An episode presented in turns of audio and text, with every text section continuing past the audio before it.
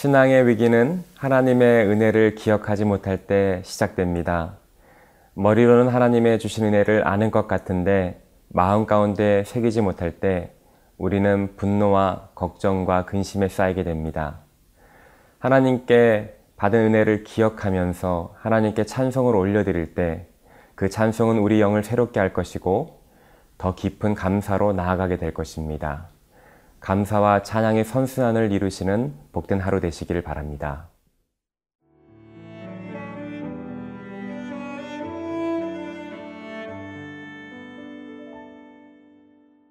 시편 103편 1절에서 12절 말씀입니다. 내 영혼아 여호와를 송축하라 내 속에 있는 것들아 다 그의 거룩한 이름을 송축하라 내 영혼아 여호와를 송축하며 그의 모든 은택을 잊지 말지어다 그가 네 모든 죄악을 사하시며 내 모든 병을 고치시며 내 생명을 파멸에서 속량하시고 인자와 긍휼로 관을 씌우시며 좋은 것으로 내 소원을 만족하게 하사 내 청춘을 독수리같이 새롭게 하시는도다. 여호와께서 공의로운 일을 행하시며 억압당하는 모든 자를 위하여 심판하시는도다. 그의 행위를 모세에게 그의 행사를 이스라엘 자손에게 알리셨도다. 여호와는 긍휼이 많으시고 은혜로우시며 노하기를 더디하시고 인자하심이 풍부하시도다. 자주 경책하지 아니하시며 노를 영원히 품지 아니하시리로다. 우리의 죄를 따라 우리를 처벌하지는 아니하시며 우리의 죄악을 따라 우리에게 그대로 갚지는 아니하셨으니 이는 하늘이 땅에서 높음같이 그를 경외하는 자에게 그의 인자심이 크심이로다. 동이 서에서 먼 것 같이 우리의 죄과를 우리에게서 멀리 옮기셨으며 오늘 본문은 아, 시편 103편입니다. 오늘 시편의 저자는 다윗입니다. 다윗은 자신을 향하여 여호와를 송축하라고 명령하며 시를 시작하고 있습니다. 1절을 함께 보도록 하겠습니다. 내 영혼아 여호와를 송축하라 내 속에 있는 것들아 다 그의 거룩한 이름을 송축하라.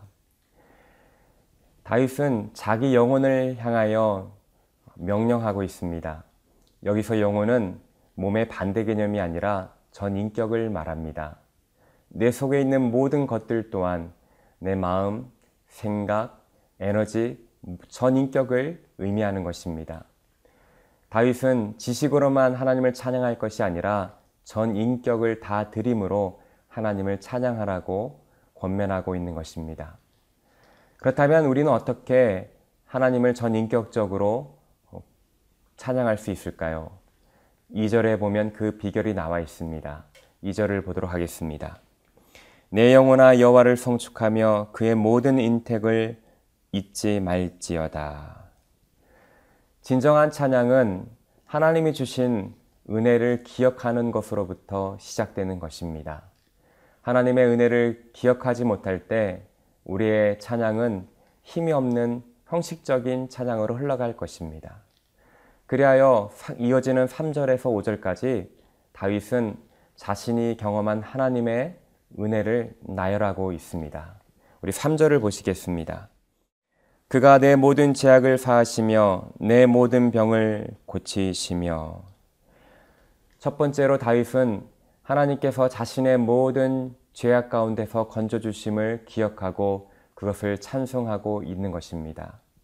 또한 모든 질병에서 구속하셨다라고 고백하고 있습니다. 모든 질병 가운데는 우리의 심령의 아픔과 육체적인 질병 모든 것을 포함하고 있는 것입니다. 하나님으로부터 치유를 경험할 때 하나님께 진정으로 찬양으로 나아갈 수 있는 것입니다. 우리 4절을 보도록 하겠습니다. 내 생명을 파멸해서 속량하시고 인자와 긍휼로 간을 씌우시며 다윗은 하나님께서 자신을 파멸의 운동위에서 건져 주셨다라고 고백하고 있습니다. 뿐만 아니라 다윗은 아, 사랑과 극률로 둘러싸여지는 은혜를 고백하고 있습니다. 다윗은 여러 번 죽을 고비를 하나님의 은혜로 어, 넘긴 적이 있습니다. 그것이 너무나 감사였고 자신의 그 은혜, 하나님의 은혜가 자신을 둘러싸고 있는 것을 어, 경험했던 것입니다.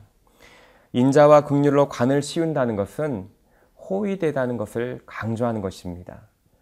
앞을 바라보나 뒤를 바라보나 좌우를 살펴보고 위아래를 다 살펴보아도 하나님의 은혜가 항상 함께 있음을 고백하는 것입니다. 5절을 보겠습니다. 좋은 것으로 내 소원을 만족해 하사 내 청춘을 독수리같이 새롭게 하시는도다. 하나님부터 오는 만족을 경험하였습니다.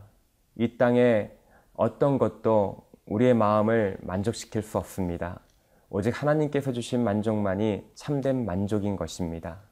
하나님께 만족함을 경험할 때 우리 심령이 새롭게 되고 독수리가 날개친 같이 솟아오르게 되는 것입니다. 이러한 하나님의 은혜를 기억하며 다윗은 전심으로 하나님 앞에 찬양하며 자기 영혼에게 진정으로 찬양할 것을 촉구하고 있는 것입니다. 찬송가 429장에 보면 세상 모든 풍파너를 흔들어라는 찬송이 있습니다. 그 찬송가 후렴에, 받은 복을 세워보아라. 크신 복을 내가 알리라는 가사가 있습니다. 우리가 받은 은혜들을 기억하고 그 복들을 세워볼 때 우리 심령이 새롭게 되고 하나님께 진정으로 찬송으로 나아가게 될 것입니다. 또한 우리가 찬송으로 하나님을 더 예배하는 데 나아간다면 그 찬송은 우리 영을 새롭게 하여 주님 주신 은혜를 더 깊이 깨닫게 하고 더 깊은 감사로 나아가게 될 것입니다. 여러분 삶 가운데 오늘 진정으로 하나님께 예배드리는 은혜가 있기를 바랍니다.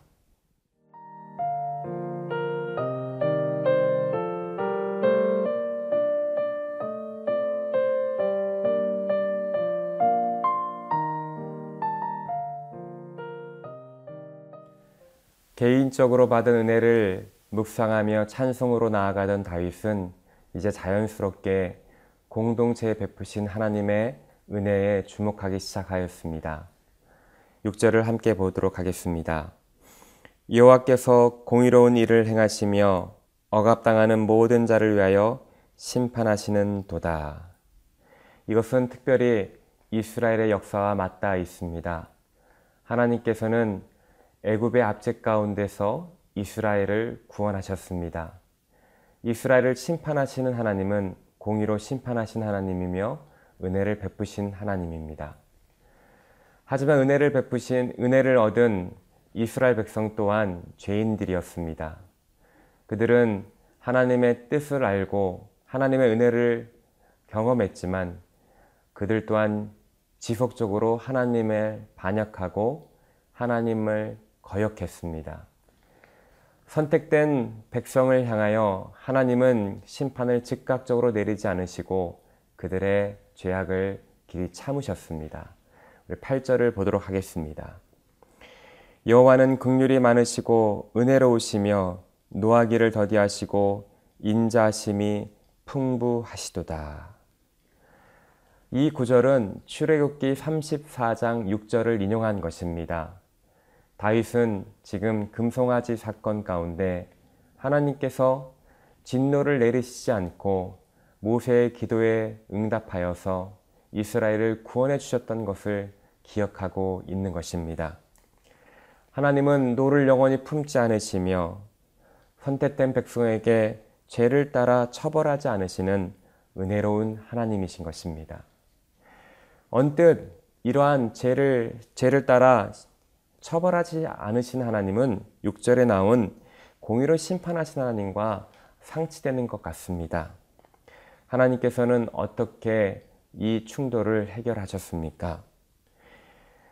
죄를 따라 처벌하지 않는다면 공의로운 하나님이 되실 수 없는데 이 모순을 하나님께서는 십자가에서 해결하셨습니다.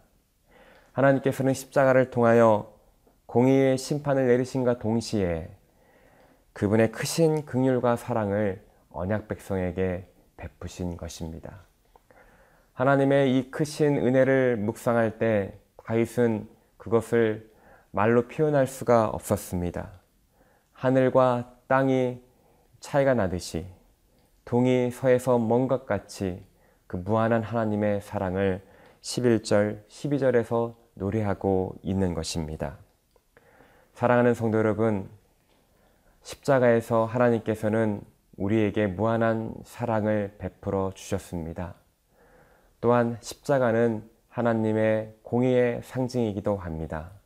오늘 십자가의 은혜를 더욱 묵상함으로 하나님께 감사함으로 찬송으로 나아가시는 여러분 되시기를 바랍니다.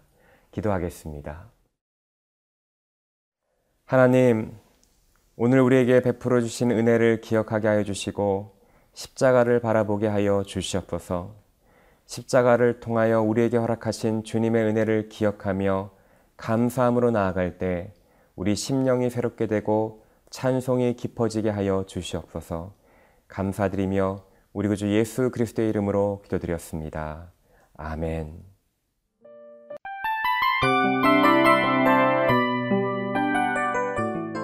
이 프로그램은 청취자 여러분의 소중한 후원으로 제작됩니다.